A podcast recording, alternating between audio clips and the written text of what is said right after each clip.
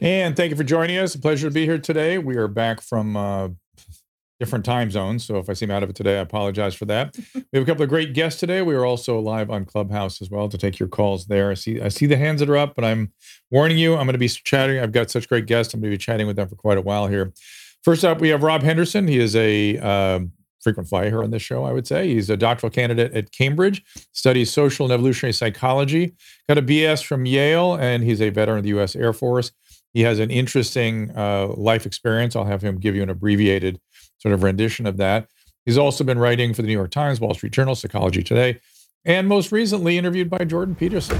Our laws as it pertains to substances are draconian and bizarre. The psychopaths start this way. He was an alcoholic because of social media and pornography, PTSD, love addiction, fentanyl and heroin. Ridiculous. I'm a, I'm a doctor for sake. Where the hell do you think I learned that? I'm just saying, you go to treatment before you kill people. I am a clinician. I observe things about these chemicals. Let's just deal with what's real. We used to get these calls on Loveline all the time. Educate adolescents and to prevent and to treat. If you have trouble you can't stop and you want help stop it, I can help. I got a lot to say. I got a lot more to say.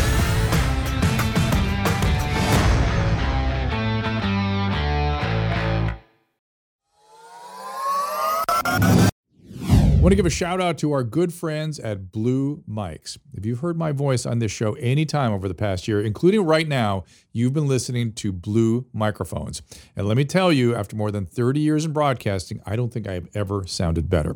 But you don't need to be a pro or have a fancy studio to benefit from a quality mic. You may not realize it, but if you've been working from home or using Zoom to chat with friends, you probably spend a lot of time in front of a microphone. So why not sound your best? Whether you're doing video conferencing, podcasting, recording music, or hosting a talk show, Blue has you covered. From the USB series that plugs right into your computer to XLR professional mics like the Mouse or the Blueberry we use in the studio right now. Bottom line, there's a Blue microphone to fit your budget and need.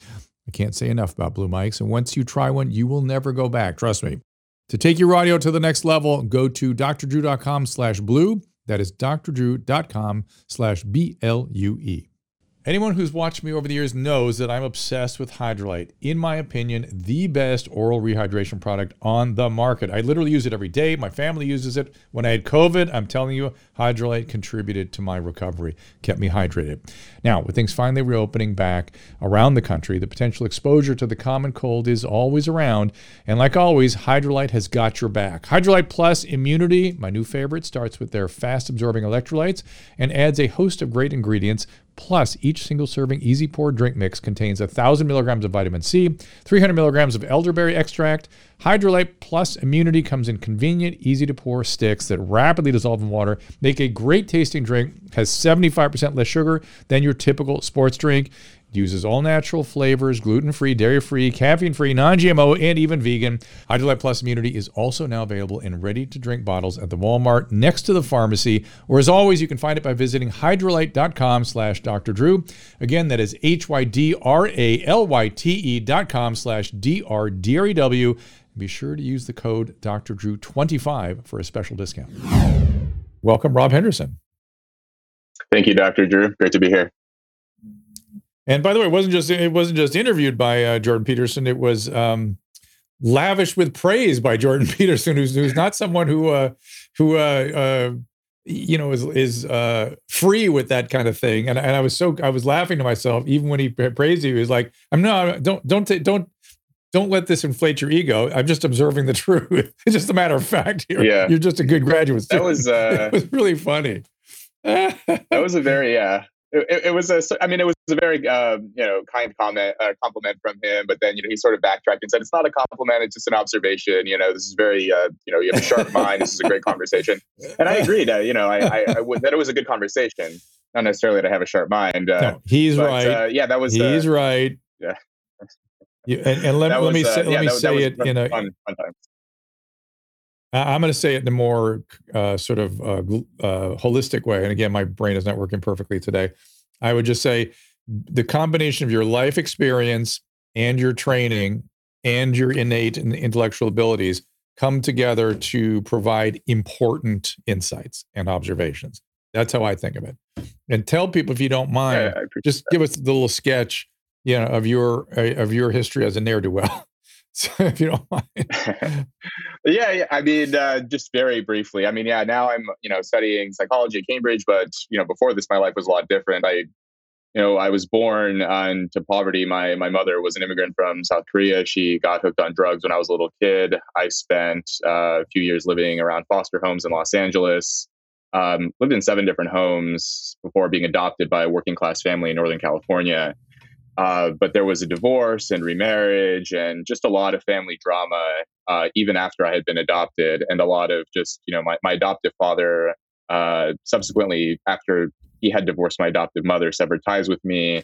I just went through a lot of chaos as a, as a little kid and got into a lot of trouble as a consequence. Never paid attention in school, barely graduated high school. And it, I didn't really get my life together till after I enlisted in the military and started to think more about what I wanted to do with my future but yeah, there was a there was a period there where um, yeah, I, I was not taking school seriously at all, and uh, just got in a lot of trouble with my friends. Now, speaking of trouble with your friends, the, the one thing that you've been I've seen, I, I feel like it's been on your mind lately. I read I read your emails every day. And by the way, how can people sign up for that?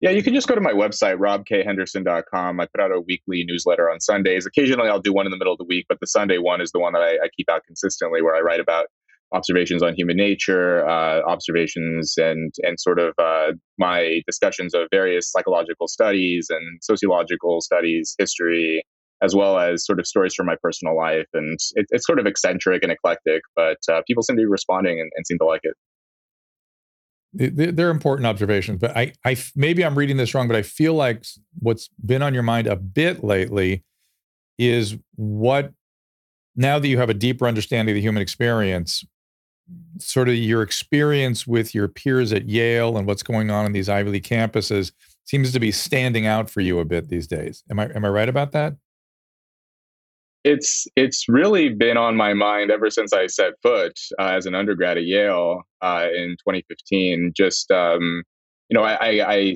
had been discharged from the military in August of 2015, uh, and in September I started my first semester, fall term, uh, at Yale as an undergrad, going there on the GI Bill. A little older than some of the students, and you know, came from a very different life background. I mean, there was a study in the New York Times a couple years ago showing that there are more students at Yale from the top 1% than there are from the bottom 60% uh, in terms of income for, for American families. So uh, that was just a, a completely uh, just uh, unexpected experience culturally. I sort of knew, of course, like the students here are going to be sort of uh, economically affluent, but culturally it was quite a shock for me. And so that's always on my mind. It's something that I, I write a lot about and why I coined that term luxury beliefs, which uh, Jordan and I talked a lot about on his podcast. Give give a sketch of that. In other words, the, the way I simplistically understand it essentially is that if you're not busy trying to survive, there are other ways that you can ac- acquire power and status. Yeah, that's uh, definitely so. So, so luxury beliefs. I conceptualize this idea based on what I'd seen at Yale, along with a lot of the the research that I'd done on sort of this old school sociology for Veblen and Pierre Bourdieu, basically indicating that, you know, in the past, upper class people displayed their status with their material goods, sort of what they wore. And today, I, I suggest that now people aren't really indicating their status. Highly educated and affluent people don't indicate their status quite as much with their luxury goods, and now they're doing it with uh, with luxury beliefs. And these are sort of unusual ideas and opinions they often absorb from elite universities or through the media, uh, sort of uh, pub- publications and periodicals and podcasts and so on, and all these things. And this sort of distinguishes them from uh, sort of the masses, from conventional thought. And we can get into specifics if you want. But uh, for the lug, you know, some people have pushed back on this idea. They say, you know, actually, people, you know, people still uh, favor luxury goods. People still dress differently based on their economic level or whatever. But I made this observation recently that uh, I, would I'd recently uh, flown uh, to California and, and recently got back. And I walked through first class and I noticed that the people in first class dressed exactly the same as the people in coach. You wouldn't be able to tell just by what the passengers were wearing who was uh, a member of first class and who was sort of sitting in coach. And to me, this is sort of this indicator that, um, yeah, the class divides are not always so apparent by how people dress, but the upper class still has this uh, desire to elevate themselves, and so now they do it through their ideas and opinions. Well, I mean, just look at Mark Zuckerberg, right? I mean, that guy never wears a coat or a tie or anything ever, right? And and I, and and you've heard I I know you listen to Adam and Drew pod occasionally, and and uh, you hear Adam talk about this all the time. He and I sort of have talked about how when we were growing up, you know, you'd walk onto an airplane and there would be Don Draper in a tie and blazer, maybe with a hat, and uh, the you know the young the young parent would say to their kid, Joey, and one day you could be like Mr. Draper, just work hard, stay with it, and you know this this could be yours. Now people walk by and go, what? They, and they go, assholes. What are these assholes up here at first? They think they're better. fuck them. It's sort of now now there's so so there's actually liability in standing out now. It mm-hmm. seems to me. You know what's funny? So when I was on that that same flight, when I made that observation about first class and coach, uh, during you know it's a long flight to California, it's 11 hours from you know London to to San Francisco. I watched an episode of Curb Your Enthusiasm, and in the episode, uh, one of Larry David's friends buys like a Maserati or something, and Larry's telling him, "Are you nuts? You shouldn't drive a Maserati around here. People are going to get angry at you. They're going to try to rob you. You shouldn't be driving that nice car around here." Uh, and, and you know Larry's yeah. driving like a Prius or something like that, and, and of course like uh, Larry and all of his friends are multi multi millionaires, but they still are like downplaying, yeah. they're dressing it down, driving very normal right. cars because they don't That's want right. to attract that resentment. That's right, exactly right, and and, and that's fine. I, I mean, if they really want to take it all the way, they should be doing things with that money to really you know sort of contribute in ways that you know maybe I, you know I don't want to tell them how to spend their money but uh, in fact, there's another sort of uh, thing I was thinking about today. I'm going to bring up right now that I brought up with Megyn Kelly yesterday, which was I, I find it so bizarre right now. One of the most bizarre trends we are into is people telling other people how to live their life. And, and that just is such a mm. bizarre impulse to me. I, I can't I can't even get my head around it. And when people used to accuse me of that, of somehow being a a, a buzz kill because I help people with addiction stop doing drugs. If people want to do drugs and drink, ha- have at it. I have no problem with that at all. If you get a disorder where you can't stop, I can help you. That's all. That's my thing. But I would never tell somebody how to live. In fact, it's considered anathema in mental health to tell people what to do with their relationships, to tell people what to do with their lives. That, that's considered unethical. And to me, the most glaring example of this meddlesome, weird, I'm going to tell you how to live your life. To me, the, the, the poster child experience for that was Joe Rogan and his doctor. Joe Rogan and his doctor set up a treatment plan for Joe. It worked. No one should mm. have any goddamn opinion about that except Joe and maybe the doctor when he assesses what he does, or maybe the doctor's professional societies. People don't even understand the FDA, the NIH, the all, all those organizations that have been in the press now have nothing to do with the practice of medicine. And if you saw Scott Gottlieb recently, he really did a long interview where he brought that up. He said, CDC's not set up for this. This isn't how we, this is what happens when a patient and a doctor is nobody's business. Literally nobody's. The, the CDC just gives us morbidity mortality reports and publications and some advice and some, you know, th- that's all they're set up to do. They don't practice medicine. The FDA doesn't practice medicine. The FDA gives guidelines for what products can be brought to market. They don't tell doctors what to do with it. That's up to the doctor and the mm-hmm. patient, strictly, exclusively. So this idea that people are going to tell other people how to live their lives, I I just that's the most bizarre thing in the world for me. And and it and I guess it kind of used to come from the right under the rubric of a religious thing. You need to be saved. Now mm. it's coming from the left. It has the same kind of religious energy, but I don't understand what they're saving people from.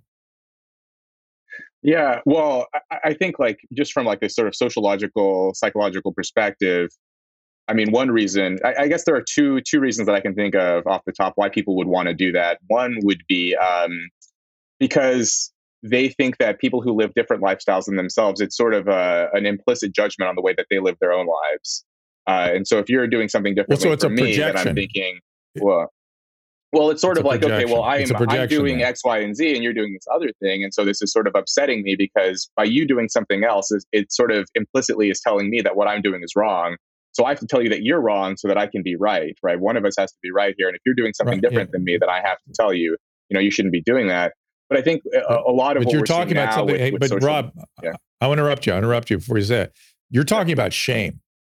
that shame is what motivates mm. those kinds of experiences where you you're exposed to feeling bad about what you're doing. I'm bad for my mm. choices, mm. therefore I have to make you bad. Shame is alive and well yeah. in this country, trust me. So to to make it about shame, and again, shame is the is the is the sort of uh, um, aftermath of trauma, right? So shame is always there mm. after trauma. So that makes some some sense to me. I'm sorry, I interrupted you though. Go ahead. Well, no, no. Yeah, I mean, that makes sense. The the other piece of that, and and, and I guess this is uh, there, there may be a more strategic component to this for many people, uh, especially in the age of social media, where anyone can get their thoughts out there and and you know get it in front of thousands of people, which is the sort of signaling mechanism where if I can broadcast and very clearly say, you know, you made this treatment plan with your doctor and that's wrong for X, Y, and Z reasons, and I'm posting it online or I'm I'm saying it out loud knowing that many people can hear me, I'm sort of like reminding everyone else and, and sending a signal to my sort of political or ideological compatriots out there like i'm still one of you. It can get get me likes. It can get me status get me whatever retweets and, yeah, and comments and so on yeah. and that can feel really good too so i may not even care what joe rogan says but if i can say joe rogan is a bad guy and get a thousand likes then i'll go ahead and say that it's interesting. It's sort, it's sort of very primitive and, and sort of disgusting, frankly. I mean, it's sort of that people are going to that level, but it makes sense. Um, I read an interesting discussion of tribalism. I don't think it was on. It might have been on your your uh, your uh, email, which was that psychopathy is treating somebody in your in group like somebody in the your out group.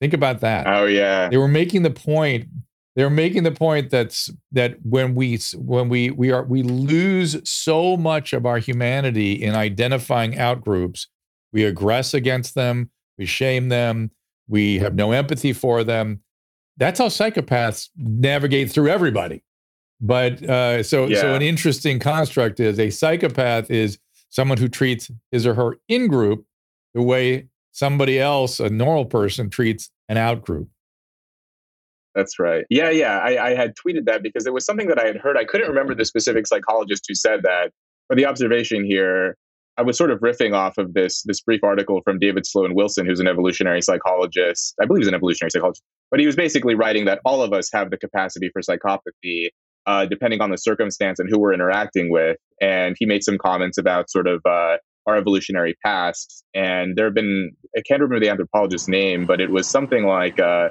for the for the vast period of human history, humanity ended at the border of the tribe. And so, you know, there's there's you mm, and your group of right. 100, 150 people. And outside of that, those are not actually humans to you. Those are outsiders. They're, I mean, in some languages, um, uh, today, to this day, uh, among like modern hunter gatherer tribes, the word human actually only applies to those within their uh, coalition. And outside of that, they use a different term for those who are not in the coalition, a, a, word that doesn't mean human, it means animal or it means something else.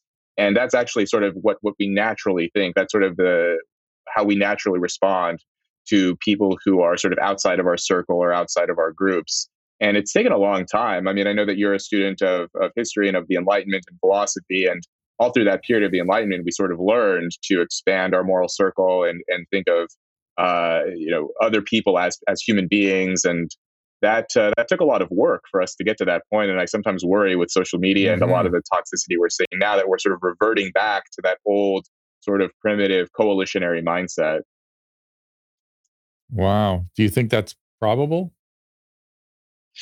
I mean, it's it's it's. I think we're actually already seeing it, uh, but fortunately, it's in this sort of like digital medium where there's no one actually physically being hurt or attacked, or or you know, not not very often fortunately, and it's it's mostly just um, sort of slinging mud through Twitter or mm. Facebook or these sort of online platforms.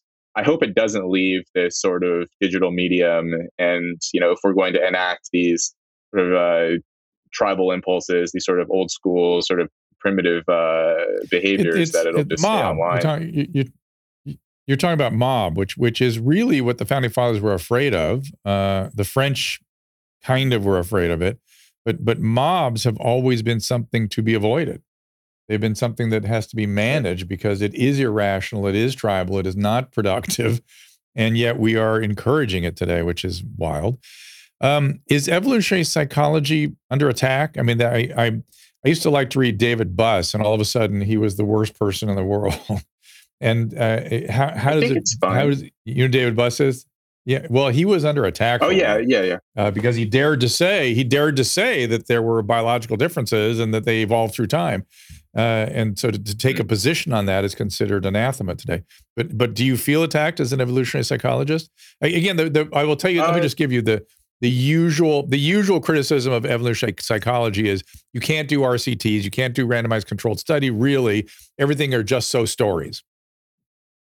Yeah, yeah. I mean, you know, I've heard those criticisms before, and and to to, to some degree they still exist. But I think by now uh, the the discussion is maybe less contentious. David Buss doesn't seem to be under so much, uh, you know, doesn't seem to be a target so much these days. He recently wrote a great book called Men Behaving Badly, uh, which I reviewed for Quillette. I did like a 3,000 word review for, for Quillette, which is really, I mean, that book was fascinating. Uh, basically going uh, in depth on male and female sexual psychology and sort of, you know, the circumstances in which men commit sort of heinous acts and sort of going into dark triad personality constructs and what type of males tend to tend to behave badly, uh, in particular towards towards women and and you know in in those sort of uh, toxic toxic circumstances and toxic males and so on. And uh, I think evolutionary psychology in general is in a pretty good position. Um, I know that it has its detractors okay. and, and, critics and so on, but but by and large, I think I, I, it, it helped sort of. Doing well. you know, evolutionary biology has been under attack for God's sakes, and and I was trained as a biologist, and the foundation of biology was evolutionary processes. That that's how you understood biology. You didn't understand it any other way. You can't understand it any other way. But anyway, uh, we'll get to the dark triad too in just a second. But I want to go, circle back to something you said about, uh, you know, we were talking about how people dress down and don't wear fan, uh, don't um, um, drive fancy cars, things like that. I, we just got back from France, and so I'm a little preoccupied about the French right now. And, and one of the things that um, I've learned from French friends is that the French, and, and I was reading about this before I went over there too, they have luxury brands over in France as sort of historical anachronisms. You notice how they don't have luxury cars in France, right? The reason they don't have luxury cars is they generally disdain luxury and money generally. Money, you know, sort of accumulation of money and expression with luxury luxury. The luxury brands are sort of seen you know, sort of artistic anachronisms of their history. Uh, and, but no cars, no new bill, you know, none of that. Um, and my friends or friends explained to me that in France, you don't get status through having money. In fact, it's disdainful. You get money, you get status, I beg your pardon, not through luxury ideas, but through intellectual prowess that you put on display, particularly through the use of the French language on a regular basis. Is that interesting? Interesting. That is interesting. I mean, I would I would be curious to know what those intellectual markers are exactly. Uh, you know, uh, of course, I'm I'm slightly biased, but I could imagine that many of those in, the, the, intellectual prowess that they're demonstrating would be sort of unusual ideas or or certain critiques of society it, that it, do confer status not. on it, them. While, while it, can be. Yeah. Well, well, let me let me let me take it even further because I know I know them pretty well. and I, I'm sort of proud of myself for getting my head around them. And and what I can tell you from your point of view, the reason you go that way is you've never had a French teacher. because if you had a French okay. teacher, you would kind of understand how they peacock their intellect. And a lot of it is mm. through the use of the language. They have the Académie Française. They have an academy okay. that's evaluating language every day in the in the country of France. Are you all keeping up to the standards of what this great language is supposed to be? So language is where it starts. Uh and then it literally it literally gets into all sorts of intellectual ideas. Philosophy of course think about the french has been a very important thing for them. Now okay. they are bewildered. They are bewildered how americans could be hung up on french philosophers from 70 years ago the post-structuralists saussure uh, foucault all those guys yeah, who have been considered completely irrelevant by the French. Like dumb ideas, sidelines, no longer relevant. And somehow we are we are preoccupied with that here in this country. That's the that's their current sort of insight into America. And and of course they they value pushing intellectual material forward. They really do. Since Napoleon, that's sort of been the thing. Well, we should adopt I mean, some think about, those, think about the, think about the arrogance. Here, then. Hmm. I, think about the intellectual arrogance. They changed the calendar. They invented the metric system. I mean, this was what happened post-revolutionary France. They, they, they, the Curies came along. I, I mean, they just they decided everything was oh, yeah. new and different, but they put it in a scientific context and an intellectual context. And uh, you know, it, when I was in medical school, essentially every neurological disorder if you didn't know what the name was, you would just say it's named after a, a German, excuse me, named after a French neurologist at the turn of the 20th century. And you would never be wrong. Charcot, Babinski, whatever it is. It was they were just dominated on the intellectual pursuits. Of course, there there were other countries, of course, Austrian and whatnot too. But but it's just got to. I just have my head in their space these days because I just spent some time with them, and uh, it's it's very interesting that here the more bizarre, the more sort of uh, detached from reality the ideas and, and, the more inflammatory, that's sort of where we're at with it. Yeah, that's. I mean, I, I just read this uh, this interesting article. It was in the Spectator, uh, originally published a few years ago, uh, making this point that, um, and you can maybe correct me on some of this, but what I understand is that in France, in order to get into their top universities, uh, Sciences Po and some of those those great places, you have to score very high on these rigorous exams, yeah. on these, I think they're standardized tests. Yeah. Whereas if you want to get into they're, an elite school in the US, they're crazy. Yeah. Yeah. Yeah. yeah. They're crazy. To, now, now we've got rid of the tests. Seem, we, well, yeah, we're, we have this movement towards getting rid of them. I mean, although the, the elite schools, many of them at least, still have the uh, the standardized tests, the SATs and the ACTs, um, but they're not quite as strict about the cutoff scores about who can get in, and you know, it's much. It's at least uh, as much to do with your sort of social presentation, your grades, which can be to some degree uh, engineered and and manipulated. Your extracurriculars, your sort of academic resume, all these other things can can sort of bolster your application right. to get into a place like you know Harvard or Princeton or something. Whereas there, it's much more about yeah. like you know, can you meet this very rigorous standard on this test? Um, and so I wonder if that sort of selects for a certain of elite in France, whereas in America, our elites are selected in a more maybe hodgepodge kind of way, uh, where people who can sort of uh, present themselves in a certain way are able to, to, to enter the top universities. So yeah, and and, and I think called, yeah, I mean the, yeah. the elites here are it's, it's called the, ba- the bac. They call it the bac. Mm. The bac, the baccalaureate, the the bac. You have to pass the bac. You have to get prepare for the bac. Ah, okay. BAC, bac and, and it's, okay. it's insane. The kids spend a year mm-hmm. killing themselves getting ready for that thing. But it, it's like the bar yeah. kind of thing in law, law school too. It's mm. uh, so we're going to talk about the dark triad in a second. Before I go there, though, I noticed you either retweeted or put something on Facebook or something about something I said about what something the CDC said, and they since I can't find it now. They seem to have taken it down, which is oh, that no. their position was yeah their position was that the long term solution and the achievement of so called herd immunity is going to be arrived at by as many people as possible getting vaccinated and then those people getting infected. So it's a, a mild illness, which, which the majority of cases that have been vaccinated. Not everybody, I understand, but they are they want they want vaccine plus natural immunity in order to achieve uh, ultimate herd immunity was what the position they had, and it made made sense. They just can't. They just won't say it publicly.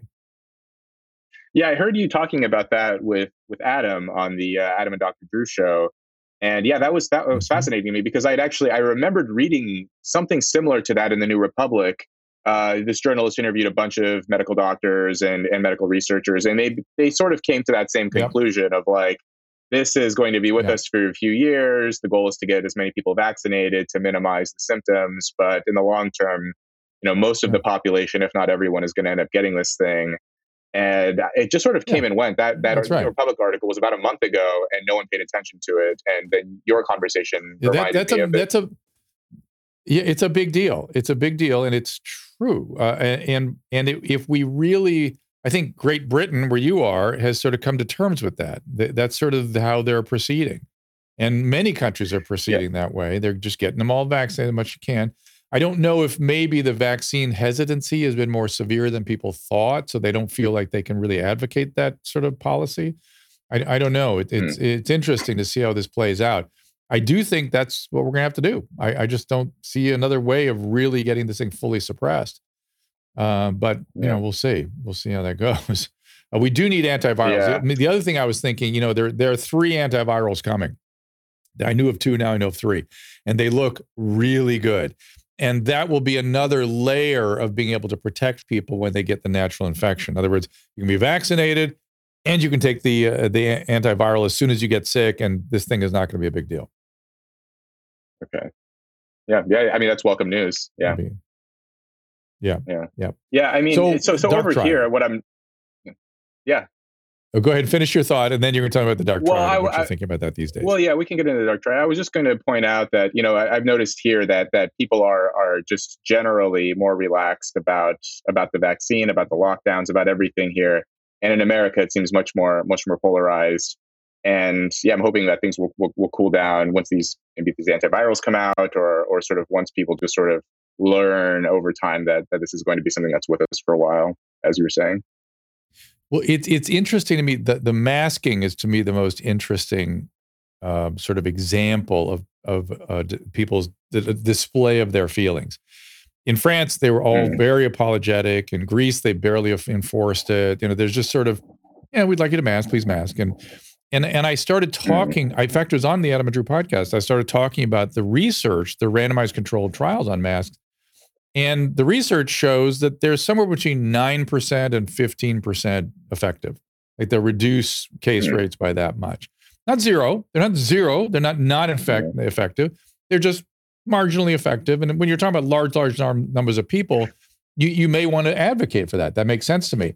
But to pretend that yep. it's 80% effective or 100% effective and, and, and to signal that if you're not doing it, you're killing somebody, we, we have to get away from that. I, I'm really troubled by that. Yeah, yeah, there does seem to be this sort of signaling, like a social signaling component to it. Um, what I noticed when I was in California recently is so my mother lives in San Jose, you know, in Silicon Valley, uh, sort of very sort of blue area of California. And there, people were still wearing masks inside and outside. Um, you know, just just masks everywhere. I saw people driving alone in their cars, no one in the car with their windows rolled up. They were wearing a mask. And then I traveled uh, about four that, hours. That has nothing to do with COVID. Sister, yeah. well, well, that that yeah. Uh, yeah. I, I, traveled about four hours north, where my sister lives, uh, in in a town called Redding, which is a sort of more working class, blue collar town. And there, nobody was wearing masks. No, you know, we went to the mall, we went to restaurants. I saw zero people wearing masks inside or outside. So it was interesting. In San Jose, everyone wore masks even outside. And then in Redding, this sort of more working class part of California, no one wore masks even inside. And I was asking my sister, you know, when did people stop wearing masks around here? And she said, oh, they never started. Uh, masks were never worn. And, and she was telling me that a lot of businesses had never shut down during the lockdown um, it, there are wide swaths of California. People don't know this, like in Central California, Northern California, that are just kind of off the grid. No one knows about these places, and they were ignoring a lot of the mask mandates and lockdown mandates basically from the beginning, uh, which was which is kind of surprising to me as she was explaining this. Um, so even within the same state, uh, there's this vast difference in how people are responding to this based on, I think, to some degree, based on education level, sort of occupation, white collar versus blue collar, and so on sort of class related. Um, uh, California is like at least four different states, maybe five. And and you went yeah. from Northern California to far Northern California, each two different, very different states, which are different than Central California, oh, yeah. which are different than parts of Southern California. It's all very, very different. It's really weird. I, I don't know this state can hold yeah. together. Um, So uh, let's get to the dark triad. What, what, are you thinking about that these days? We've talked a little about it in the past. Is it it's is it becoming more common? Do we have a public health dark triad health crisis? What's happening here? That's something. Uh, I mean, the public health. I, I, think there is something going on with this with this personality construct. So very briefly, the dark triad is a constellation of three personality traits uh, studied by social and evolutionary psychologists uh, and it encompasses narcissism, which most people are familiar with as sort of uh, entitled self importance, and uh, psychopathy, which is um, this sort of callousness and this cynicism, disregard for other people, and Machiavellianism, which is uh, associated with sort of uh, uh, strategic duplicity and manipulativeness. And these three constructs, although they're sort of they're they're all different, they tend to um, be correlated with one another. So if you score high on one, oftentimes you'll score high on on the others. Um, what I find interesting about this uh, is that so so I was curious. So what gives rise to these personality constructs? You know, why would someone score highly on any of these? They seem to be uh, not always so adaptive and can hinder relationships and you know, basically make someone unpleasant to be around. Why would why would these personality traits arise? So of course, like to some degree, it's due to gen- genetics, but there does seem to be an environmental factor here. Um, so the study, I, I don't recall, the, I think it was uh, Peter Jonason might have been the first author on this. It was a 2016 study finding that you know they they at a couple of different things uh, and related to development in childhood. What happens in childhood that might give rise to the dark triad in adulthood? Uh, they looked at uh, childhood socioeconomic circumstances. Could poverty sort of give rise to these personality traits? And they looked at uh, instability, childhood unpredictability or instability, um, and to see whether these two things might might be associated with the dark triad in adulthood, harmful behaviors in adulthood. And what they find is that economic circumstances in childhood are not associated at all with dark triad. It doesn't really matter how poor you are as a kid. Um, that's not really related to whether you'll develop these uh, sort of unpleasant traits in adulthood. But what is associated is childhood instability. And the scale they used asked people questions like, you know, when you were a kid, how many times did you relocate? How many divorces did your parents go through? How many adults uh, moved in and out of your house on a regular basis? Uh, just how uncertain were your circumstances as a, as a kid? And that had quite a strong correlation with the dark triad. And so, of course, as I'm reading that, you know, I, I always sort of connected with everything else I've read and my own personal experiences. And, you know, I'm wondering if as sort of families have dissolved in the US over time, divorce has spiked, uh, single parenthood has been on the rise for a long time. And, and I think about the way that I grew up and a lot of my friends from high school grew up. Could the dark triad sort of be on the rise uh, as a result of sort of family instability in childhood? And I'm wondering what you think about that. And sort of based on your experience and years on Loveline. I, uh, there's, there's, no there's mm-hmm. no doubt no doubt in my mind. There's absolutely categorically no doubt in my mind. Um, what we were seeing from in, in, sort of the 80s, 70s, 80s, 90s, we had a lot of overt childhood trauma, sexual abuse, physical abuse, abandonment. And that was creating the narcissism and the borderline stuff. But the the destruction of the family makes perfect sense for me. That would create the dark triad kind of features. And interestingly, um, I I'm just noticing. I, I've done some of the dark triad screening instruments with people here and there, and and I've noticed that people with sort of borderline qualities don't have those. I thought they might have them. They don't have them. It's a different thing, uh, which is kind of interesting. Mm. Uh, they they have the, some of the narcissism, but they're not Machiavellian. They're not they're not psychopathic. They're, they're in their own stuff that that they're trying to contend with, and uh, they often feel bad about what they're doing, and they're exquisitely sensitive to other people as opposed to shut off, shut down to other people.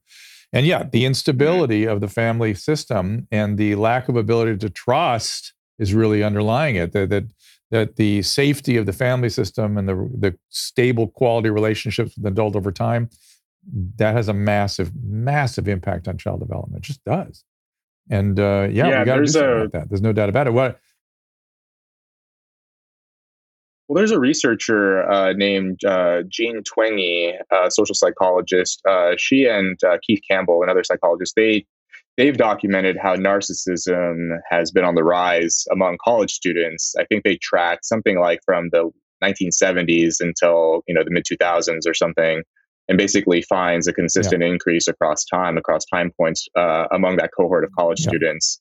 Um, yeah, and one thing that I was wondering, you know, so that's narcissism, but what about these other two personality constructs? And also, I mean, those are students.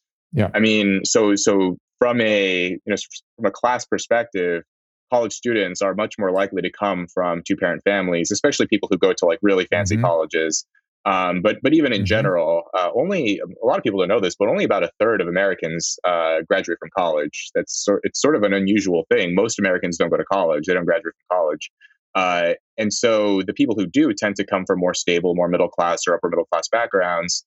I'm wondering though about like working class people who tend to experience more instability in their early lives, the people who don't have as much money and and sort of as much sort of security in their in their lives.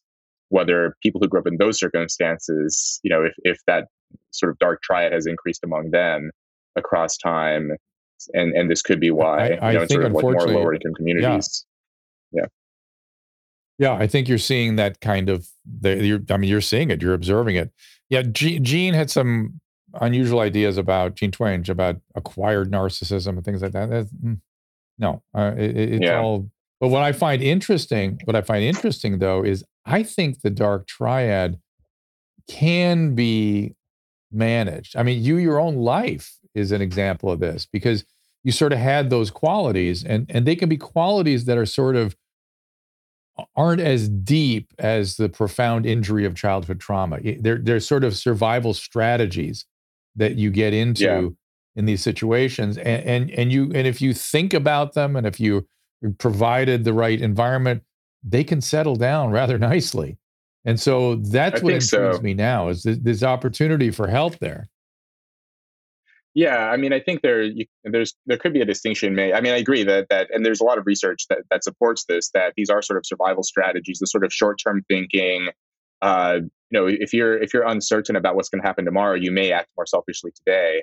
Uh, that kind of thing. And so, you know, if there there could be a sort of dispositional uh, dark triad where you sort of feel these feelings of manipulation or self-centeredness or whatever but then there's the behavioral component of whether or not you actually act on it um, there's a there's a neuroscientist uh, james fallon who you might have heard this story but he discovered that he himself is a psychopath based on brain scans and he reflected on sort of the way that he grew up and sort of the ways that he would manipulate his friends and sort of uh, treat people badly and act in very self-interested ways but he also had um, very loving parents and a good home environment, and they sort of instilled good values in him. So even though he felt these things and sometimes kind of acted on them in playful ways, he directed some of that energy towards his career and to being a successful neuroscientist.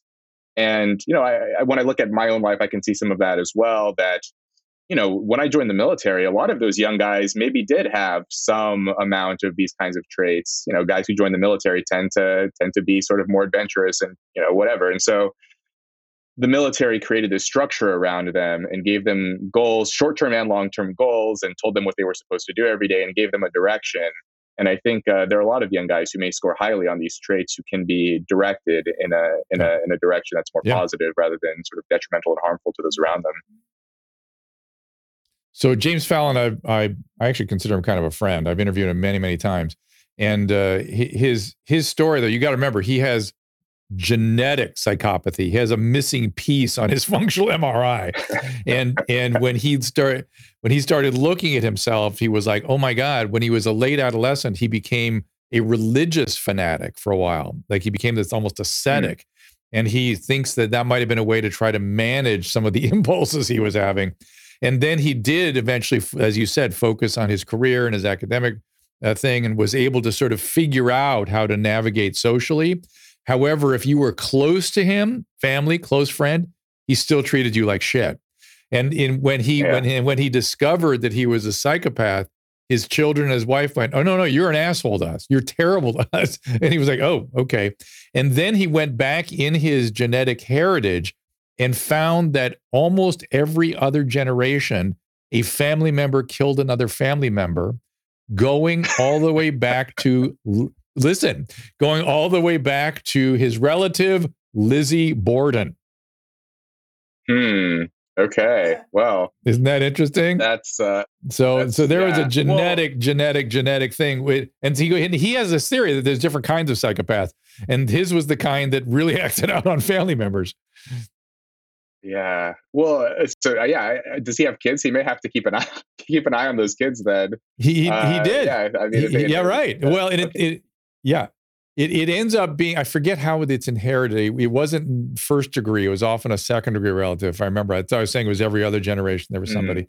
Um, but Okay. whatever, whatever that is, you know, it shows up on fMRI. That's how he pulled out that he, you know, he thought he was going to put his fMRI in as a control. He turned out being a patient, Mhm. and he was sitting in the control pile. You know the story. He was sitting in the control pile, and he was going through the controls and you know un- unmasking them. And he's like, "Oh, here's a psychopath. Got mixed in the controls accidentally," and he unmasked it, and it's his. And he, he went into, actually Yeah. went into denial about it for a while. So hey, it's a long it's a long story. It's very very he has he's got he's got uh, TED talks out there. You can you can see him on YouTube all over the place. Uh, look him up, James Fallon, N- not Jimmy Fallon, James Yeah, Fallon. he was on Weekly Infusion with Dr. Drew, and he was also on Ask Dr. Drew. Remember with Leanne Tweeden. I don't remember, but so I'm not we, surprised. we have both those podcasts with him. So if you Yeah. wanna- So if you want to look those up, so are are you Yeah. are you focused on dark triad these days? Is that something you're sort of interested in, or where, where's your research going now? What are you interested in? What's go- what preoccupies you? What are you thinking about? Yeah, yeah. I mean, so that's definitely uh, one of the things that I've been thinking about in, in a lot of my writing and in my newsletter. Another one is the light triad, which is a more recent uh, personality construct from Scott Barry Kaufman. Uh, the light triad is uh, so he he um, uh, formulated sort of three personality uh, constellations here, or one constellation of, of three traits: uh, Kantianism, faith in humanity, and humanism. And this is basically sort of kindness, generosity, trust, like all of these things, like these sort of positive and pro-social personality attributes.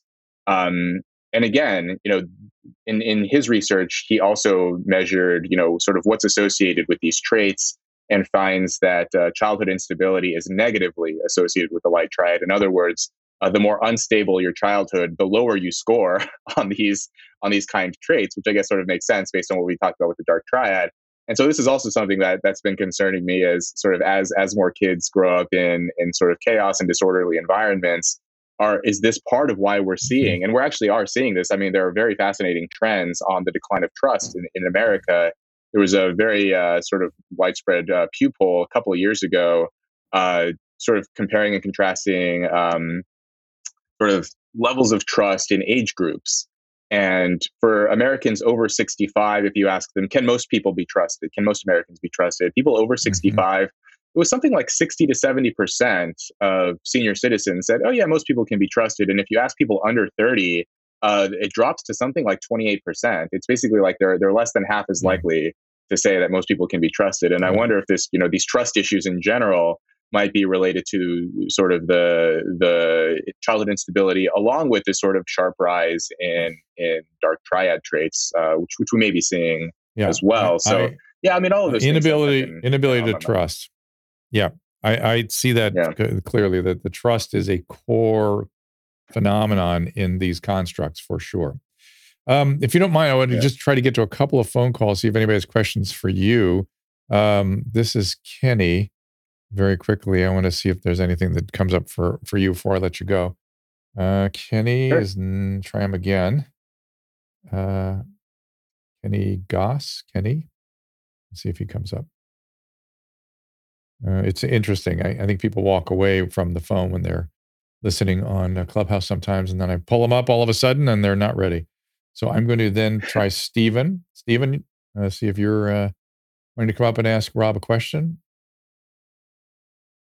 Stephen can't come right now. Okay, so uh, I'm going to take a little break. Is what, what's that, Susan? Let's bring Fred in because he's he's been waiting. Okay, Fred, Fred with Rob or let Rob go. It's up to you.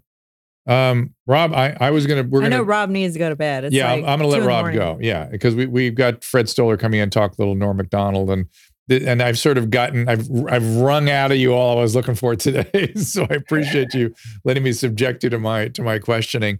But but I I actually have a a really deep interest in evolutionary psychology. When, whenever I understand, try to understand what's correct or what's truth in uh, psychological process or or why we end up with certain sociological anthropological systems i look to evolutionary psychology i just do that's where i feel like there are yeah. Answers. well it, it So, helps me with um, uh, with two things. I mean it helps me to understand sort of what i'm seeing but it also helps me to predict what might happen next with with pretty good accuracy i would say better Right. than you know m- most other kinds of disciplines i would say. So yeah very useful and yeah thanks thanks for having me on drew and and before i let you go are are are you optimistic or pessimistic about what's going on in this country i'm short-term pessimistic long-term optimistic so i'm hoping that sort of Fair we'll enough. get through the the bad times and the good times will will uh will be sort of at the end of that that uh, dark tunnel i love it tell them the website again rob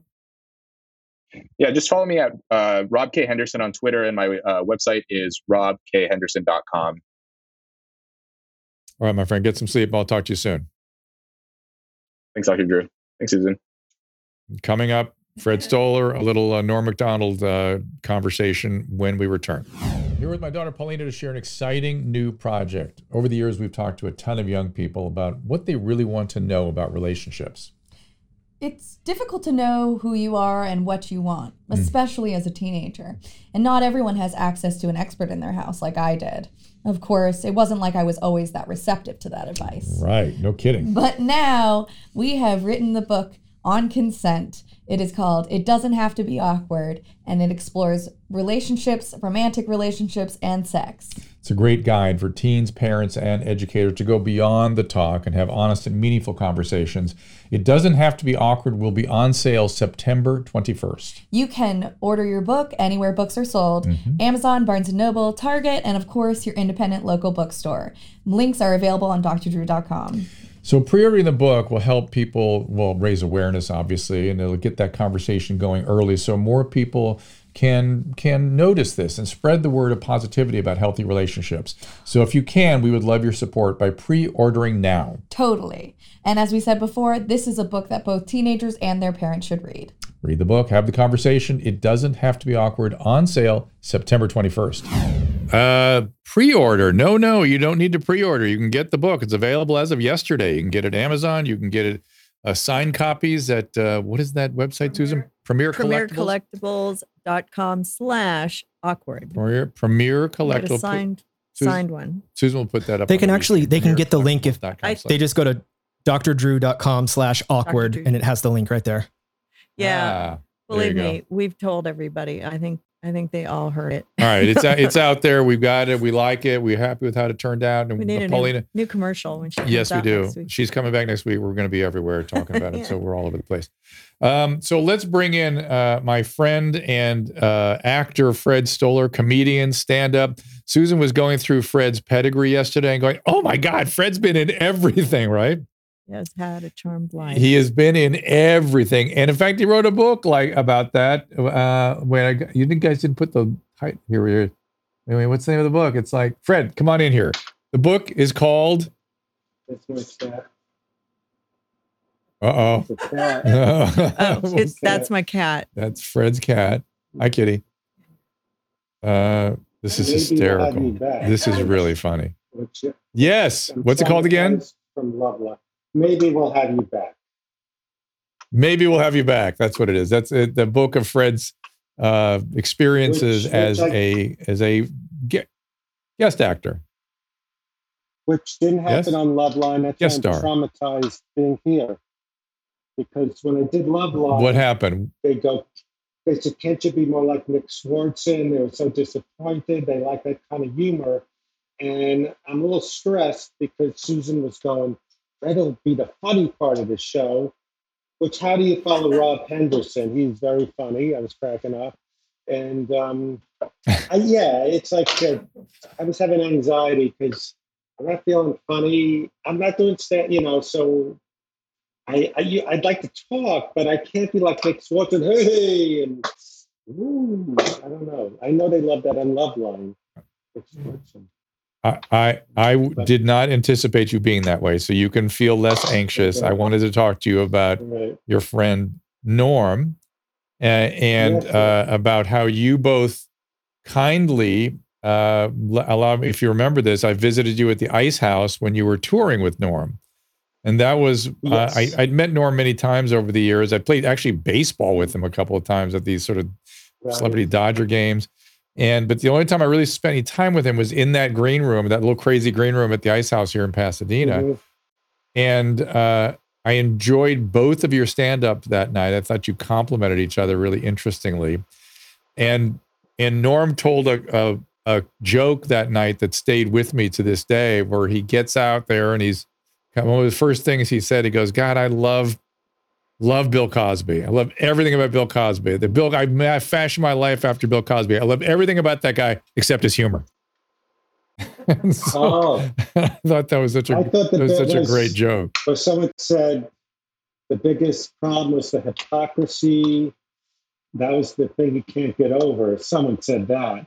And he goes, What about the race? Yeah, he had that too. Um, You're right. Yes, That's right. He he goes on to say, rate, yeah, he goes on Yes, he When went on to say the thing I can't stand about Bill Cosby is he's a hypocrite. It's hypocrisy. And Norm would just say, "What about the raping? That that that's not a part that bothers Yes. you too." It's very you know, funny. I um, So it's um, you know, uh, this woman Tina. I think you met her. She was at the at a bar uh, we went to once with Greg, and she. A lot of people called or texted thanking me for when, uh, well, for coming to that show you went to, or for when they um, I brought Norm by, and he was larger than life, and um, so I can't. Re- I'm not really processing this because, you know, I didn't know the extent that he was sick, and then, and I w- I'm still in the days because um, then two days later, or on the Emmys, I had to rewind the in memoriam because it still doesn't feel right.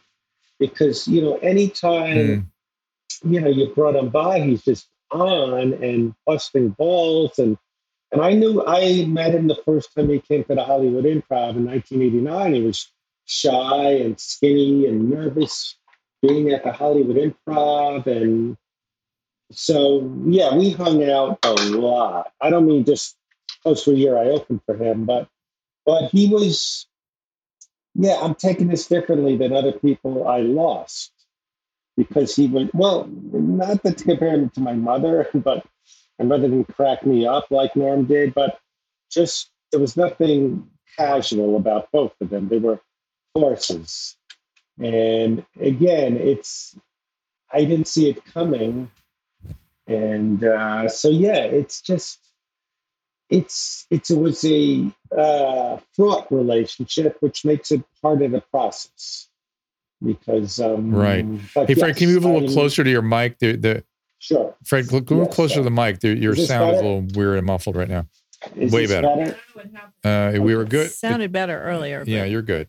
Um, yeah, Oh. you guys had a cantankerous. You guys kind of had a cantankerous relationship, yes? Well, it was bust um, a lot of busting balls, which but that's norm. And uh, you know, people know the story. He stole my jacket, and when you saw me on Norm Macdonald Live, people reached out a lot saying he was giving you a hard time, but you could see he cared that there was a history, a connection. hmm I mean, I've had people stop me on the street saying, I know there was a connection. So maybe there was something about us, some chemistry where you could tell when I was on this podcast, I did a sitcom three times, that there was a, it was, uh, it was a type of thing though, even though when he was being most annoying, it was annoying, but I was still having a great time.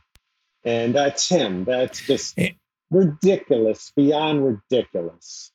But it was um, that's the way he communicated. You know, he that's the way he communicated, and uh, it Yeah. wasn't Yeah. it wasn't just like casual conversations. It was big, big, like you know, hanging out. And when we played tennis, we'd have to play for three or four hours. You couldn't, you know, you couldn't you couldn't leave. You couldn't just hang out with him. When I opened for him, part of the deal was hanging out all night long after the set till he fell asleep and just being ridiculous. So I, I'm very sad. Being Yeah, I know. Uh, uh, no, it was just because it was was ridiculous. big- he would do that. but he was hysterical and genius, and it was it was just a experience I've had since 1989. He would just like show up sometimes at my door, and sometimes I hadn't seen him for months, sometimes years, leaving off like a best friend. What the fuck you doing, Freddie? You got what the fuck is this guy? And and just yeah. So it's hard. It's hard to. Well, it's And interesting. Same thing with my mother. Yeah. Well, my mother, What- what like, about your I think mother? my sister, I don't know if my, my sister stuck to Rob Henderson. She was texting me going, I'm confused. Where are you? No, I was, uh, but when my mother died in July, we were there and that was a fraught relationship, but we didn't believe she was gone because Pearl was Pearl, like Norm was Norm. It was just, and it, it, it was hard to believe someone like that is not here, even though my mother was 93 and Right. not doing well. So- it's so isn't hard that to believe? Interesting. Yeah. Yeah. Yes. We, we as humans. Am I we, sort we- of like Nick we- Swardson? no, you're not to- being like Nick I- Thank God. Thank God. They- Thank God. They were uh, Not so that I don't love Nick. on Nick Barbine. They were positive Nick Swardson would be tomorrow, and there was applauding. And I was trying to be love line-ish, but all right, I'll shut up. They were applauding, Stop. driving, running That was you're talking about They 12 years that ago, by the way. Right. So I'm sorry, I so won't interrupt. But so so the humans do this strange thing, which is we internalize pieces of each other. And when somebody is a big person or an important person in our life, we our brain doesn't really let go of that person. We we keep a piece of it inside. In fact, that's we often maybe that that's one of the reasons intentional of Norm. Is that Um, intentional? no. People like Norm to be No, no, no, no, no. I- It's just what happens. I, what's interesting to me between you and Norm is when you describe him showing up in 1989 at the Improv. I feel like you were describing yourself. So to me, Well, he he- probably yeah. was somewhat holding up a, a mirror to you a little bit, which is a very powerful thing to have happen. Well, at first he was he was he was petrified being at the Hollywood Improv, this seminal, you know, place, and he wasn't established. He was a norm. And then he did SNL, and we'd hang out. We'd play we'd play tennis for hours. We'd see movies all night long. We'd play games and fight. I don't remember the games. Like I I introduced him to one Milborn's talk about French, and just fighting and trivia games and and um, but one thing interesting is uh, so many people who were, saw us on the tour together reached out. One uh, radio person in Portland, and she kept in touch with him and said, you know, oh, thanks for bringing Fred by. I didn't know how funny. And Norm goes, yeah, Fred's a good guy. He's shy. He's like me. He's, I'm a shy guy, but you wouldn't know it. I someone said something interesting about me, a friend, that I never learned how to overcompensate for whatever pathology with my mother or just being skinny and Norm was skinny.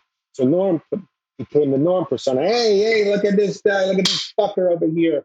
But he was really shy, and maybe he saw myself in him and didn't like stuff he saw or related. And so, but we had, it- it's still, yeah, it was still a bond.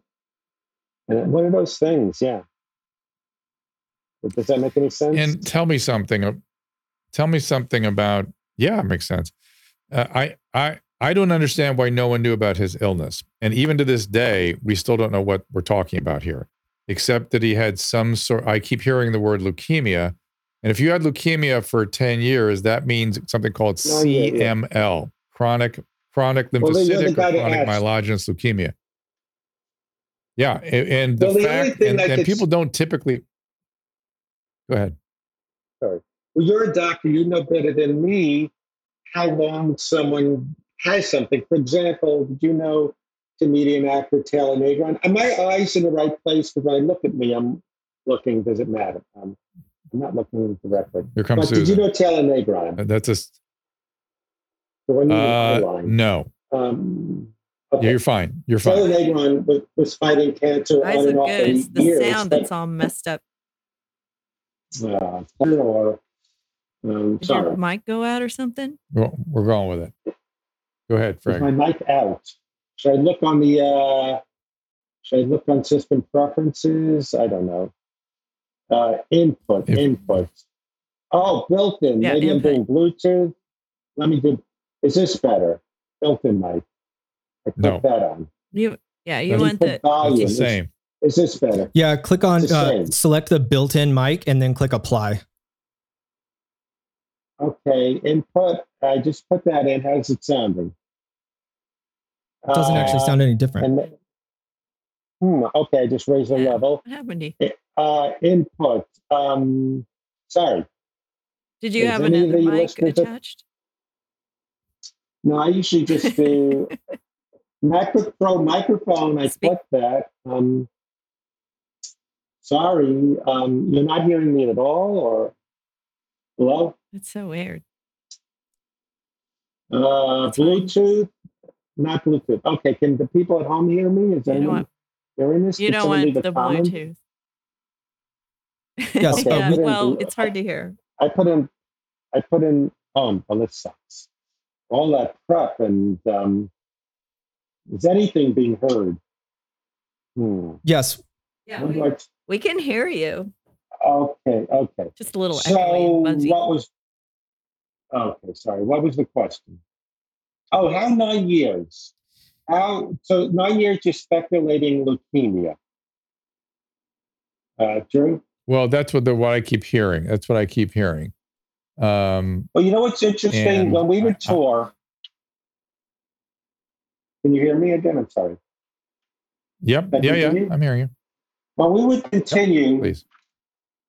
autograph people would meet us at the wherever we stopped with all these things from Norm to sign once or twice me. And my friend who works at TMZ said that um, people at the airlines get paid to tip off these not autograph people, but people who sell them. So you would think if someone was Mhm. fighting something as famous, sort of famous as Norm is, that it would have leaked. So I'm curious how that works. Uh, you would think so. Yeah, the whole thing is very bizarre to me, and the whole everything around uh, his death is not fitting together for me. Yeah, because you. Let me- let me- think- I mean, he was. um If you have leukemia, do you get chemo? Is that different? Um It's it's it's different. I mean, it, it can progress to something where you need that. Let's see. Because the Uh, only the only clue the only clue we had, all of us had, was um that his face looked puffy, and some was going maybe he was on, um, you know, uh, what were you saying? Well, corticosteroids can be part of that. Can be part of that. Yeah. Uh, uh, so with with CLL, it it does what's called a blast crisis. It sort of blasts off at the end, and you can get into a a year or two of really really bad illness. But did, do we know that that happened? Did, You did that know, happen to him? Did he have a uh, year of struggle, or was he struggling by himself, or what happened? I, I it's so hard to You know, know. he was very, very private. Actually, he never liked Tig Notaro or people. He called it pity comedy. People that, um, you know, he didn't like those confessional comedians that talked about molestation or, um, uh, you know, um, cancer or confessional. So he was a man's man. So Tig- So- T- Tig, who who talked about her breast cancer very openly, was uh, was applauded for that. He he took exception to that. Well, I shouldn't start a thing right now, but he did have some tweets. I, I'm an asshole because I don't know if he named her, but he didn't like he he labeled something pity comedy where where he he ne- but forget Tig Notaro, um, nice person. He he never talked about anything personal in his act his whole career, like angst or his background, a, a former wife, his son, any relationships, any neurosis. Uh, so Mhm. that was Norm. Norm didn't really talk about painful things. Uh, if you And, remember, and I think that that may be why, and that that sort of makes sense why we're having difficulty understanding or figuring out what happened to him, right? Yes, yes, he was very private. You know, again, he never, you know, talked about yes, um, any psychological angst. You know, he talked about things like I don't like that, you know, or uh, you know, I'm from a long line of debt, you know, but not really. You didn't really know anything about his past or people in his life or anything. Yes, you know, he he he came. Yeah, I'm just looking to see if uh, there are any, and and I, I'm just looking to see if there's any, uh, you know, recent changes in the prognosis for chronic lymphocytic leukemia. It's it's essentially a 10 year illness, and then things get bad. So he's right on. Oh, so right it on is a 10-year illness. Unfortunately, So then I guess he had leukemia. Yeah, I thought- I thought- I thought they were doing better with it these days, but um, Well, isn't it look that like you it. only? I, thought they, I think Kareem Abdul-Jabbar had it, and so did the guy from Dexter. he has he had, lympho- he had lymphoma. He had lymphoma. I if- thought if you'd I get understand what better. I thought you get better from leukemia if you have the um, what's it called? Not the transplant. What's it called? The um, chemo. Well, bone marrow. Right. That's that's AML. That's Bone acute marrow. myelogenous leukemia. Yeah, that's AML, acute myelogenous leukemia, and and those do do well with bone marrow transplants. I I don't know on CLL and CML. I I, I just what I'm scanning on the internet. It says it's you know about ten years still. Well, So that's why I'm also in illness. Uh, shock. maybe, yeah. That's why I'm also in shock because yeah, I I didn't all of a sudden I was getting text after text after so many phone calls and condolences and um yeah, so I'm just as in shock. And, uh, And did he have a service? Did he have did he have a service or a funeral? You know? Not that I know of. I mean, another Yeah. I would call he was only a peripheral friend. And after Willie Garson just died of cancer, and he was at he was very upbeat, and he's having a service I think tomorrow, and it's pretty quick. So I'm suspecting Norm Yeah, wanted something very, very, very private. I don't know. It's very Yeah, private. and, and but for someone like you, I, I get that. And but for someone like you who knew him so well, it would help you to go to some sort of closure or some sort of service. That's one of the reasons people do that kind of thing is to get the ability to kind of let it in, to really accept what has happened. It's hard, super hard. it, it is it- again i'm still and because they're memorializing him so much with all these awesome clips i'm watching them i still hear his voice it's such a vivid voice in my head hey freddie or this like Mhm. I, you know I, he was almost like like a parent you want to please because he saw me on uh doug benson where you get stoned and he loved it and and i'd be a thing send me the link like your friend howard lapidus. He wanted me to send a link. He had a podcast and i i didn't because i think i called, i said he's a ball buster or it could be a bully but he, i could picture him watching it going ah friday uh, why you nah, that's not how i sound or so yeah it's almost like a parent because uh, it would you know norm had this legion of fans that would get back to him.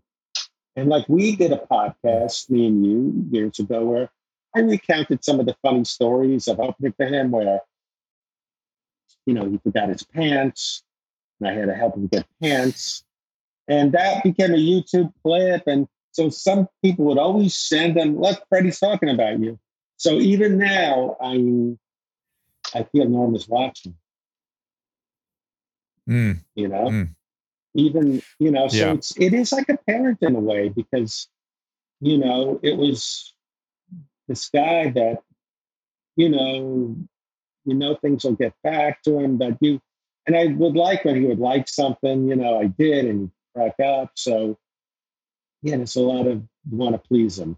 He had this thing where you know i turned him on. We'd always like fight what movie like he you know he had said something interesting which i'm hearing a lot about people with anxiety where he got to a point where he only wanted to watch movies he already saw. I think we don't want the anxiety. It might not be good. You want the comfort.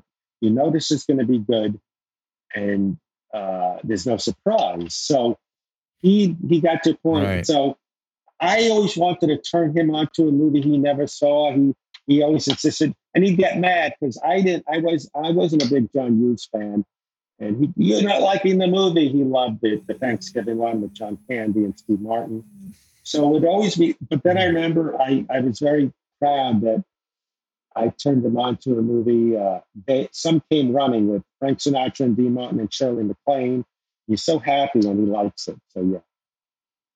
But did you ever hear that about anxiety Well- where we want the comfort of something we already saw? You read the book you read a lot and he would watch Yeah. the same movie Yeah, over and and- over. and I actually, I actually, Fred had not heard that, but as somebody with generally, I could relate to it.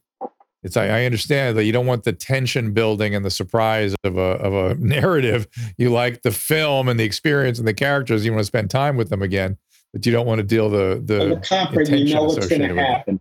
Well, it's Yeah, it could be like when we interesting. get to a certain age, it's hard to make new friends. So it's sort of like you just want it's uh, like a comfort, and this is there's no yeah. surprise, and um, I get it. yeah, Well, Fred, uh, But, he uh, he will be with us all for a long time to come, uh, and I knew it was something rather profound for you because you had a very long and rich and interesting relationship together. And and uh, he is gone. I'm sorry to say that to you, my friend. He is not here, even though it feels like he is not hard- just to you, but to all of us. You you've got him in your head. We all every time we go past YouTube, there's another Norm video. It feels like he's always Exactly. around. And the fact Yeah, that abruptness and um, yeah. only 61 and um Mm. yeah it just yeah yeah and uh Yeah. yes we had a great time at the ice house and you you had to go but then we hung out at a place next door with Fraser and my friend who came to see the show and uh yeah we hung out right next to the ice house and uh there was nothing casual about norm you you had to hang out and hang out and hang out you know so we hung out a lot and Yeah, in a big um, way. Well, Fred, I, I want to thank you. People are saying people are offering you their support on my chat stream here and how much Oh, they love you you. and how I- I much they, got- they feel sorry for you. i i appreciate Your what? that again i i thought susan wanted me to like smack my head and, and make noises like nick No. Swardson and okay, okay. No. nick Swardson actually But is a everybody knows you're good guy. funny. i'm not saying anything bad about him i just i We're gonna remember send you a blue when i mic, did though. Love Line. I Yeah, we're gonna gotta- send you a Yeti. I'm We're gonna send about you a Yeti. You're gonna. I think Norm's messing with your sound so you can get a free mic out of me. Uh. Well, when, when we, when we, And, the ghost is coming through the electronics today. Oh, he's um he uh yeah, no no no, there's gonna be dreams. I, I've been having a lot of dreams with my mother and father and my father died 13 Yeah. years ago. So and by the way, your dad's your dad's artwork is unbelievable. You describe your dad as sort of PTSD and so quiet and oh my god, he was like a he should have been a professional cartoonist. well my sister described him, he was like a mad scientist who went in went in the uh, garage and that's that's how he escaped. He just uh sculptured and uh in, in retirement and did all that stuff. Hmm. And Hmm. uh, I Very apologize for the bad mic. And uh, uh, is dinner still on, or is Susan mad at me? Yeah, no, dinner's on and blue mic's on its way. And uh, all right. and uh all right. and Fred, I'll see you soon. I'm sorry about Pearl. I'm sorry about Norm, uh, but we're all here for you. Okay, man. Hey, thank you so much. Um, and uh, I always defend you, and you know, just kidding. I get a- I get asked a lot of questions about about Norm and you. The Hmm, people I know, that weird? know you. No. Yeah, So well, funny. Are you a real doctor? Yes. Hmm. You know. Oh, that's funny. You know, so So when you when you I, I they think you're like Dr. we Joy. They think you're Dr. Joyce Brothers. I mean, it's like or uh, Dr. Phil. You Super know, uh, crazy. Super s- crazy. do you you get that a lot Not too? my though, jam. Right? Where they Yeah, think people they- don't understand they that don't- I, I doctor yeah, means I, medical. I, I'm an in, you're not like right. I'm I, and I'm not a psychiatrist. like- I'm an internist that worked in a psychiatric hospital. yeah. But anyway, people don't understand those things. All right. So about that. I, I always Thank explain it by saying I was going to. I explained it by saying I was going to be a cardiologist, but I started moonlighting at a psychiatric hospital, and that's where my interest sort of uh, blossomed. So, uh, okay, All right, no, uh, thank you, my friend. Uh. I'm going to let you go. All right. All right, buddy. Thanks you. so much. Yeah, let's do it again. Maybe we should have All done right, it in we'll put person. though. the mic. I'll come We'll in, bring I'll him in here. person We'll bring next him in. All right. Okay, and also, see you um, later. are we gonna? Bye, bye. Okay, love See you. Um, so And I want to um, take some calls too. I'm gonna get him a up. World of Warcraft Yeti. Okay, good. Yeah, we have we have one that they were gonna send. Um, it All has right. like it's cool. It's black and it's got gold trim. I mean, you can't really tell it has World of Warcraft on it, but he'll like it. All right, let me try to get some calls up. Uh, Kenny, who I, I called up here earlier to the platform. Again, you're going to be streamed on YouTube, Twitter, Twitch, uh, Facebook, and uh, everywhere else that we could possibly stream out. Uh, well, once again, Kenny's not coming up. So I'm going to go to Josh. Josh, what's going on? Hey, Dr. Drew. Hey, what's up? Not much. Uh, really enjoyed both of those interviews. Um, Fred actually has a lot of wisdom, and I was Oh, yeah. uh, Oh, yeah. reflecting on just his life wisdom, Uh, actually. Um, and uh, my question is about the dark triad. Mm. Um, I wanted to, I had two questions. One, I wanted you to talk more about psychopathy. Mm-hmm. And the second question I had was Is borderline personality disorder sort of the female equivalent of narcissism? And is that why it doesn't show up uh, sort of in the psychopathy realm? Yeah. Okay, I'm going to put you uh, back in the room because that's a very complicated question you're asking, and I'm going to try to do it justice. So, uh, the dark triad is narcissism, psychopathy, and Machiavellianism. Uh, as Rob and I were discussing, that's more than anything a, uh, ex- a coping strategy. I'm not sure, other than the narcissism, which can become a deep personality trait, these aren't really personality traits per se, so much as ways of navigating in the world that may be associated with narcissism or psychopathy. People argue about psychopathy and sociopathy, right? For me, sociopathy is a condition where people are narcissistic. It's a narcissistic disorder where they lack empathy, though not as bad as true narcissists. They can have a fair bit of empathy. They just don't care in certain circumstances.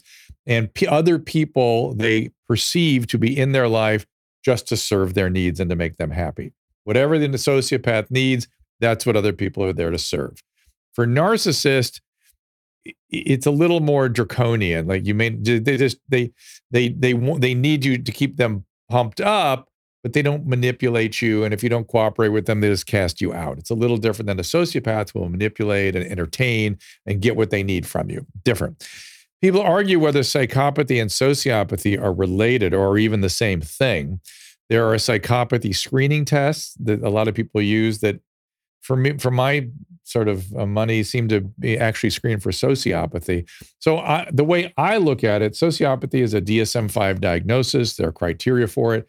Psychopathy is a genetic neurobiological disorder. You can watch James Fallon's interviews and YouTube uh, TED TED talks and stuff. We were talking about how you can see the functional MRI deficiencies in the actual psychopath.